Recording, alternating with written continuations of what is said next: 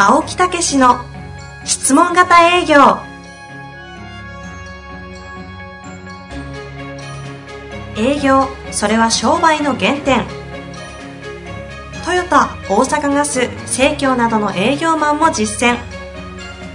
2万人を超える営業支援を行った青木武が営業の真髄を語り尽くします。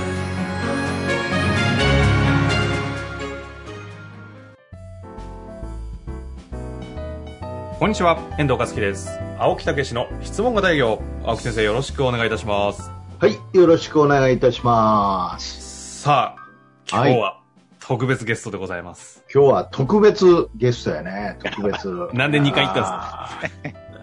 いやー、本当に。なんでこうね、今まで出てもらえなかったかな。いや本当そこですよみたいなんで出てなかったのかなっていう感じの方を今回はお呼びさせていただいておりますので、早速ご紹介したいと思います。ーはい。え本日のゲストは有限会社頑張れ社長の代表、竹澤信之先生にお越しいただいております。竹澤先生、よろしくお願いいたします。こんにちは。よろしくお願いします。はい、竹澤さんよろしくお願いいたします。今日ちょっとね、うまく喋れないんで、あのー、勘弁してくださいね。どうしました？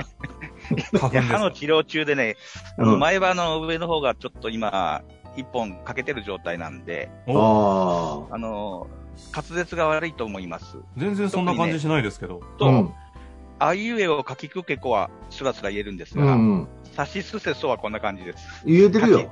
さしすせそと立ちつてとは言え、言えないので、なるべく作業、他行を使わなくても済むようなどんな番組ですか議論にしていきましょう。どんなんや、それ。どんなですよ。どんなんやねんですね。じゃあ、いや、じゃあ、あのえ、そんなことじゃなくて、あの、あのね、自己紹介といいますか、はいはいちょっと簡単なプロフィールご紹介をさせていただきたいと思うので、あの、後にご紹介お願いしたいんですけども、はい。はい。今、経営コンサルタントっていう言い方がいいですかね？そうですね。世の中の社長さんたちにえー事業計画等々をお教えしているというのが私の認識でありますけれども、あとは21年間メルマガを毎日。すごいよ続けているというねはい経営者メルマガの先駆者やからね。本当にそうでですよね。いや、もう実はあの、竹澤さんとはですね、前のね、あの、外資系の教材、はいはい。はいうんその仕事がですね、一緒やったんですよ。そうですね。え30代でしたね、お互い。30代。私は29で入ってんけど、あそ29その、その後、えー竹澤さん、その前、その後にね、実は石原さんがおるんですよね。ああ。3%のね。はいはい。えー確か1年違いですね、お互い。そうそうそう、石原さん、亡くなっちゃったけどな、残念本当に。え悲しいね。えねえ、もう本当今年の話ですけどね。寂しくなりましたけどねまあみんなち、ょうどあれですよね。東の石原、西の青木、真ん中の中央。の竹沢と言われたという話は、いろんなところで金がね、聞いておりましたけれども。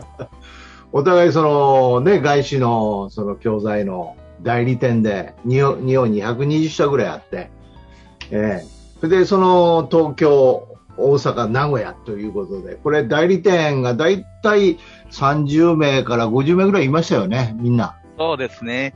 ねで、まあ、我々って言いますか、まあ、はいほぼ同時期に入ったんですけども、我々が入る前はあんまり売れずに苦しんでいたんですが、そうなんですよ。我々が入ってから、ものの見事に売れまくるようになりましたよね。そうそうそうそう。みんな 30前後ぐらいでね、うんで、そんな若いやつに売れるかみたいなね。うん。経営コンサルタントもっともう40とか50とかね、いうの人たちがこう、はびこってたね。はびこってたって怒られるけどね。うんうん悪の強い人がね。それで我々が入っへて、え本当にこうね、メンバーを総動員して売れて、で、東京、それから名古屋、大阪、これがもう本当、あと九州までありましたけど、うんうんうん、トップ5に必ず入っててね、はい。競ってたというね。あ、このメンツが。そうそう。はいそれへで、えその竹澤さんも私も石原君も全部ナンバー2なんですよ。へあ、代理店のってことですか？代理店の。のナンバー2だったんですああ、すごい共通項で。で、3人ともね、癖のある社長だったんですよ。そうそう。まあ、あの、ちょっと語弊のある人もひょっとしたら聞いておられるかもわからないんで、あの、あまり言いませんけど、ナンバー2がね、うまくコントロールして、マネジメントしてたっていうふうにへえ、でも今では、あの、おお お三方、逆に同じこと言われてると思いますけど。癖の強い人たちは、癖の強いコンサルや。そうなるんや。なるのかもしれないね。いやー、本当に懐かしいね。うんねねえ、本当どうやってこれ売るんやみたいなことで、本当悪戦苦闘してたもんね。でも言ってしまえば、今はこういう感じでお話しされてますけど、要はライバルってことですよね。あ、そそそうそうそう。ライバルなので、青木さんと石原さんはね、あの、割と親しかったみたいなんですが、ええ私はね、あの、後発組というのもあって、で、またうん癖の強い売り方もしてたのかもしれないけども、うん。名古屋の人たちとは交わるなっていうふうに石原さんからです。東京の人たちにね、通達言ってましたよ。交わって、どういうことですか？要はね、あの、正しい売り方じゃない情報をくれちゃうから、お正しい売り方は俺たちが教えてる通りにやってほしいから、よその癖の強いやり方を学ばないでほしいっていう、あ、竹沢軍団に学触れるなと。そんな感じで嫌われてましたよ。どんな売り方してたんですか？でもまあ逆にね、名古屋は名古屋でね、あの、基本に忠実にやってるつもりだったですよ。すごい、そういう意味ではね、プレゼンテーション本当にこうやってたよね、大事にうんね。うんうん。えただ、トップの考え方とやり方が違ってて、ええあの、まあ、名古屋は一人ずつのセールスマンが強くなるっていう。で、強くなるためには、ベーシックに忠実にっていう考えでやってたんですよ。で、東京はね、一人一人は弱くてもいい。その代わり、組織力で、チームの力で一人一人売れるようにしようという。石原君とかね。はい。で、大阪はもうすごかったね。一人一人はもうみんな、あの、中小企業の社長、押し出しの強い、ほうほうほう。そういう迫力ある人間でなければ、中小企業の経営者に売れないっていう。あ、なんか芸人魂的な売り方ってことですか？そうそうそう。そんな感じが。さすが大阪チーム。バラッバラじゃないですか。まあ、何しろ、あの、うちなんかもう、紺のスーツ以外着るなっていう話だったからね。へえ。なんか、なんかこんなんの。今 IBM の社員みたいです。ああ、そうなんや。いやー、本当にね、そういう中で、本当は、まあ、それでもなんとか打ってきてね。え、どのように苦労して、今ここにそれぞれ全く違う世界に今、まあ、世界ってコンサルという意味ではね、業界あれですけど、また全然色も違うし、サービスも提供してるものも違うじゃないですか。うん。うんどうやってここに行き着かれて、今こうされてるみたいなとこって話したらもうなんか1時間ぐらい話せちゃいそうですけど。もう、なんぼでも出てくるね。ええ あの、僕はね、まあ、手短に言うとね、あの、20代の時に、最初にカルチャーショック、勤務先で受けたのが、経営計画書というものの存在だったんですよ。あで、社長が発表する経営計画書にね、武者震いしちゃって、で、うんなんてすごい会社に僕は入ることができたんだという、その感動がね、うんサラリーマンのまあ、幼児体験みたいになってるんで、ーうん。経営計画書がない会社っていうのがね、あると知って驚いたのと、うん。それからない会社に、これはもうす進めなければいけないという気持ちで、20代からもうコンサルになりたいというのは書いてましたね。へそうなんや。ええ願望リストに書いてました。あだそれを、そういう計画書を作るのを支援するような人になりたいの方に意識はいってたんですね。あ、そうそうそう、そう、そう。そういうコンサル、あの、船井さんの本だとか、ドラッカースさんの本とか当時読み出してたんで、あ、そっか、そこの、コそンサル。の願望と、から経営計画のありがたさと、で、うん合体して、これを教えるコンサルになりたいなというようなものを書きうん書き出したのは25、6の時ですね。ええやっぱりもっとそうやないんやな。うん。もう私なんかもともとね、飲食寿司やったからね。それで遅れを取って、そう。うん、それでこの世界入ってきたけど、もう立ち上がるにはもうセールスマンになるしかないとか、営業、営業になるしかない思って、もうすごいやっぱり、うん興味持ってたよね、そこ。寿司屋から、あ僕それ知らなかった。前一回聞いたことあ知りますらないんだ、そういうそう話。そうそうそうあ、寿司屋から営業マンって劇的な違いじゃないですか。そう。そうそう180度ぐらい。どっち、どう、どう方向かわかんないですけど。確かに。まあ、だからそういう中でね、だからやっぱり今思えば、武田さんはやっぱりその望み通りの道へ行ってるし、ねそれ確かに。で私は私でやっぱりそこを極めたいと思ってるからその道へ行ってるし、うん。ねえ。ほいで、石原君はやっぱりマーケティングとか好きやったからね。ああ、そう。そうそうそうそう。うんやっぱりいかに、まあそうだったね。え SMI の時いかにこう、もそうトップをからこう、全部こうね、そうね。んもう団体で落としていくかみたいなね、うんうんそんなことやってたからね。マーケティングだったんですね、石原先生は。そうそううんマーケティング的発想で、そのね、教材売ってましたよね。そうそう当時からそうそううんへえ、じゃあ、バラバラーだからもう30年以上前、32、3年前です、これ。うん。で。ね33年前。ねそうそうそうそ生まれてるか、生まれてるか。う。何言うてるいや、それで結局、一番最初に独立したのは武田さん？石原君？えーっと、お、どうだろう。僕94年。うん。まあ、同じぐらいの時期よね。同じぐらいうん。これって、どういう私はまだタイミングで皆さんは独立決めたというか、え、影響し合ってるんですか？いや、関係ないんですか？も何もないね。あ、ないんだ。へあのー一つはね、あの、92年か1年にバブルが弾けましたよね。うんうんあのね、思ったほどそれま、それ以上、それ以前みたいにね、ガンガン売れなくなってきた。うん。だから次のビジネス考えなきゃいけないね、というような雰囲気がなんとなくね、のあった。うんうんえ。うんうんうん。で、それで、まあ、金がね、温めていたアイディアを実行するタイミングがそろそろかもしれないな、という、そういう時代背景もありましたね。ああ、じゃあ外部環境をちょっと読みながらというのはあったんですね、うん竹澤先生僕の場合。はありましたねう。ん私は92年にもう社会社が、代理店が大阪の方があんまりうまくいかんようになったんで、自分でもう一回やろうと思って、もう一回極めてみよう思って独立したんです。あ、自分でやってみようっていそうそうそうそう。で3ね年ぐらいであかんようになって、その前に石原君独立したんだよね。あ、そう、やっぱり、そうそうそう92年頃ってやっぱり転機になってますね。そうね、あの頃。うんえでもあれですよね。ね、当時のリーマンの時に独立した方々ってやっぱちょっと今活躍してる中で変な人多いというか、あと多分今回で言うとコロナのタイミングで独立した人間変なやつ多いと思うんですよね。なるけどあ同じ感じですよね。バブル期に独立してんのって。だからリーマンの時俺質問型営業やん。ああ。そう。リーマンの時にもう今までのコーチングをやってたけど、もうはあここをもっと変えてからあかんもん質問型営業になったよね。僕ね、コロナの時投資研究会です。リーマンはリーマンは。リーマンの時は、ね、何もないね。何もなくやってきまあのしたね。頃、だから武田さんは、だから、もう、それこそさっきの頑張れ社長のメルマガで、はいはい経営者用のメルマガで、メルマガの先駆者ですからね、この人う。ん、でも本当にいろいろその話は、もう至るところで聞きますよね。そうそうそう。すごかったんやから。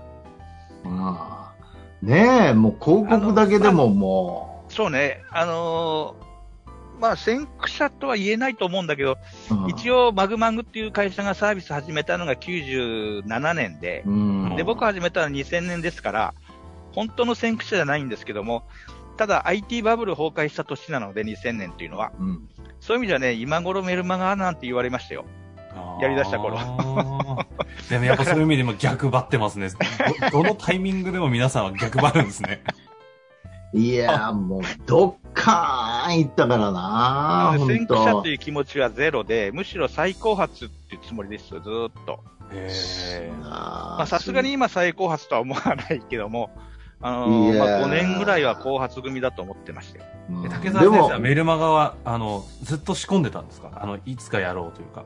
あの、書くことを仕事にしたいというね、願望はずっとやっぱ20代からありましたね。それも20代はいだ。書くことが好きだったんですよ。へただ書いてご飯食べれるとは思ってもいなかったんで、うんああのまあ、趣味みたいにしてやってましたけど、ウィッシュリストの実現やね。ウィッシュリスト書いてました。20代から。ーへーえ、ねそのえ、竹澤先生がバーンっていったっていう表現されてますけど、青木先生はじゃああれですよね。こいや、俺、指加えて見て、指加えて見てたよ。指加えて。それで、その次にさ、石原君がさ、もうあの、営業マンは断ることを覚えなさいでさ、あれでバーン行ったんですよ。うんもう、紀の国には、そうねドゥーの本流れ、流れてて、青木先生はその時。俺また、また指加えて見てて、ありがとうございます。やりよんな、みたいな。ありがとうございますって。で、石原さんと僕がね、もう一人別の友達と一緒に3人でね、メルマガを1万人突破するには、あの、どうやるかっていうセミナーをやったんですよ。へで、10万円ぐらいのやつでね、300人ぐらい集めましてね。一日それでね。、1日で。で、10万人、え、10万円かける300人で、いくら ?3000 万 ?3000 万を3人で山分けしましたよ。1日のセミナーで。マジ？そういう、そういった時もありました。えー、ドル箱世代ですね。いやいやいやいやいや、だから本当に、まあそれで俺は、ね、その後質問型営業でぼちぼち、ぼちぼち。だけど気がついたらこれ3人がね、それぞれの分野で活躍して、みたいなね。えいやー、本当に。でも経営者の方々を支援するという意味では共通ですよね。一緒ですね。ああ、そうですね。うん。それ以外はもう何一つ被るとこないバラバラな感じですもんね。まあ、個性豊かというふうに 言いたいところうですけど。ん。そうそうそう。それで、あの、一昨年10周年をやった時にね、ぜひ竹澤さんに出てもらいたいとあ言って、大阪で出てもらって、はあの時遠藤さん来てくれたでしょ？はい。ねそれで東京は石原君に来てもらってね。うん。で話してもらったんですよね。ありましたね。うん。何も関わらず、初めてのゲストですからね。それで、それで、去年ね、3人で、私と竹澤さんと石原君と、3人で公演ね、やったよね、合同で。ああ、夏やりました、去年。そう。へはい。え東京で初めてなんですか？初めて。初めて。そうなんあれ、去年、一昨年じゃない？あれ。一昨年か。一昨年、一昨年。うん去年一昨コロナだったもん年ね。うん、一一昨年昨年ね。で、飲み会も3人とも出てね、そうそうそうそう。居酒屋でね。うん。で、10人ぐらいの人も来て、うん。やってましたよね。ねうん。あれがもう本当最初で最後になってもったけどさ。うん。ねそうだったんですね。えまあ、ほんでも随分ね、武田さんも活躍して、全国、ね、中国行ったりいろいろ、もうすごい活躍してるもんね。え中国とか行かれてるんですか？あのー和協会、まあ、今名前は和,、はいはい和王者っていうのに変わりましたけども、ましたね。日本から海外に出て行って仕事を立ち上げるっていうね、そういう人たちの起業家のネットワーク作ったんですよ。うんうんうん2004年に作りまして、うんで、最初の7、8年ぐらいはね、ずっと顧問という肩書きでね、各地の和協会設立の、あの、で、飛び回ってました。中国が多かったですね、。え竹澤先生、そうなんですか？ええなのでね、僕はあのー、チンタオだとか、上州だとかで、中国人経営者相手に何度も講演やってますよ。へえ。日本語で。逐次通訳っていうつけてね。へえ、大丈夫です。青木先生も日本語で台湾で講演されてた。俺でね、質問ありませんか ?50 人ぐらいいましたけど、質問ありますか？と言ったら50人が一斉に手を挙げるんですよ。すごいね。すごい。日本だとじゃ考えられないですね。ただね、質問の内容がね、中国的でしたね。あのー私はこういう繊維製品を扱ってるんですが、日本でこれ売れますか？とかね。そういうめっちゃ具体的ですね。極めて商売の話が多かったですけど、へ一人二人はね、すごいいい質問しますよ。うん。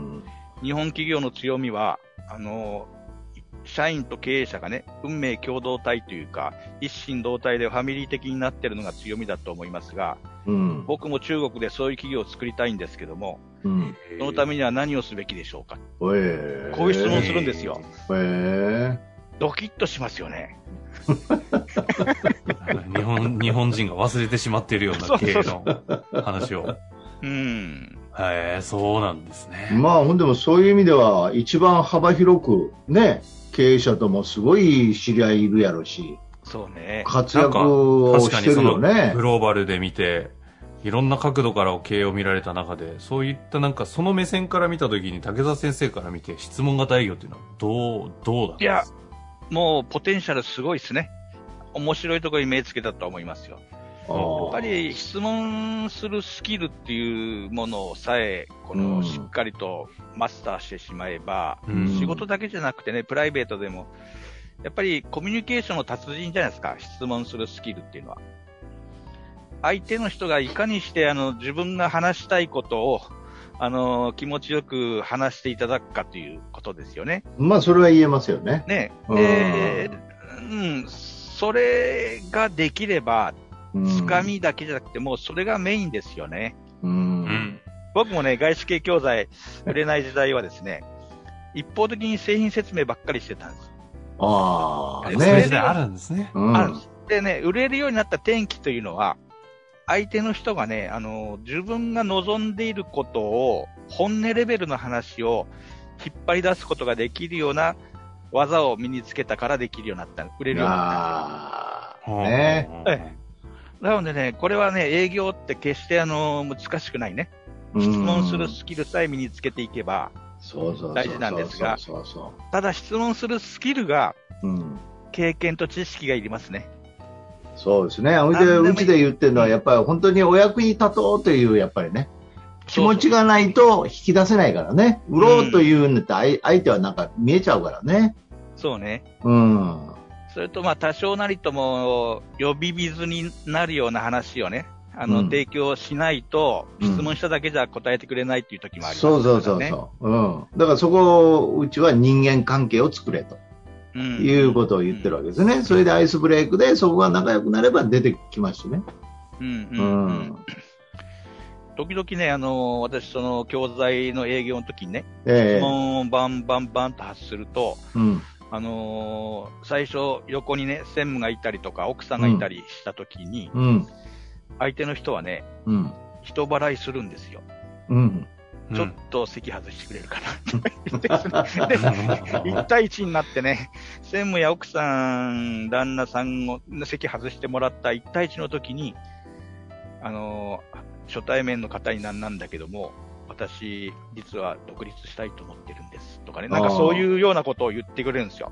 そその瞬間にね、あ、売れたなと思います。そこ面白いな。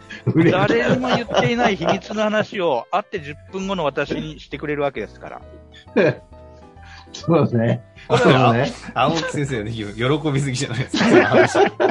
これやっぱ質問の技術のなせる技ですよ。そうそうそう。いや、あまりにもストレートすぎるから、売れたなって。言わないよ。ただ心の中で、あ、売れた。そんなん言うわけないやん。売れましたね、って。いやー、おかしいな。いやー、でもやっぱり、ね。竹澤先生から見ても質問型営業面白いというか、うん。ポテンシャルすごいなというところなんですね。世界中で売れるんじゃないですか？いやー、ありがとうございます。そう言っていただいたらね、えー頑張りたいと思いますけどね。僕あのーまだまだ。なんかパテント権利取らせてもらってアジアを任せてほしいですよ。そっちの方がでかくなって。質問型営業の竹澤って言われてそうです。そうそうそうそう。うん。はい。え まあ、というわけで、あの、はい。気づいたら20分をもう、もういやいやいやいや。そうですか。うはい。ん、ありがとうございます。ほいで、今、竹澤さんの活動とか、ね、もうさっき言ったコンサルタントですけど、他にもはい、投資の研究会とかやったりね、はい、そうそう。ね。あ、の、あのー私、はい。あらゆるところでですね、なんはい。で竹澤先生、ポッドキャストやってないのって、いろんなお客さんとか、あの、リスナーの方に聞かれるんですけど、ああ、そう。YouTube されてますもんね。特に深い理由はないけど、去年 YouTube 始めて、あそうそうそうあそのね、やっとメルマガ以外のものをやり出して、う。そうそうそう。まだ極めてる最中なので、まあ YouTube、YouTube も今もう倍ぐらいになってるよね。そうね、だいぶ、ねえじりじりですけど伸ばしてってますよね、ね実ね験だね。まあ、そういう意味で言うと、竹澤先生の情報を取りたいという方は、あれですかね、YouTube と、あとメルマガの方当然あはい、はい、はい。こちらの方をいただくと、いろいろとさっき言ってたような投資の話もあれば、経営の計画の話とか、いろいろ情報取れる。経営計画ね。経営計画も本当に長年指導してますからね。はい。えーそれが、あの、今までの専門ですよね。今まで、そうそうそうまあ今までのというか、ね。はい。私も勉強しに行きましたから、竹澤さんのとこへ。青木先生の計画見たことないですけど。いやいや、ちゃんと持ってますよ、俺。ちゃんと持ってますあ、よ。本当ですか？えまあ、というわけで、はいいやお二方集まると、ありがとうございます盛り上がって終わるえええと思いまだまだ時間は足らんですけど、本当ですね。竹澤さんなんか最後にご自身のこととか、なんか今後の展開とか。いや、リスナーのまあ、そういうことなので、うん。にこうやってね、あのー青木さんと遠藤さんとお話ししてると、こういうトークの番組って面白いなと思いますよね。うんあの、ポッドキャストとか、今流行りのクラブハウスとかね、やってみたくなりますよね。スタンド FM とかね、いろいろありますんでね。あ、そういうのもあんの？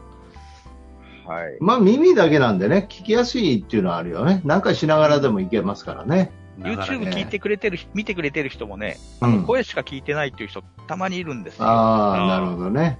うんうん移動中とかね。うん。うん。まあ、まあというぜひわけで、また、ねあのタイミングを見て、そういうはいぜひ、半年後、1年後、どこかでね、またはいまたこんな風におい互い変化してますというようなことでね。えそうしましょうーありがとうございました楽。しみですね。ええはい。というわけで、今回は竹澤先生にお越しいただきました。青木先生、竹澤先生、ありがとうございました。ありがとうございました。ありがとうございました。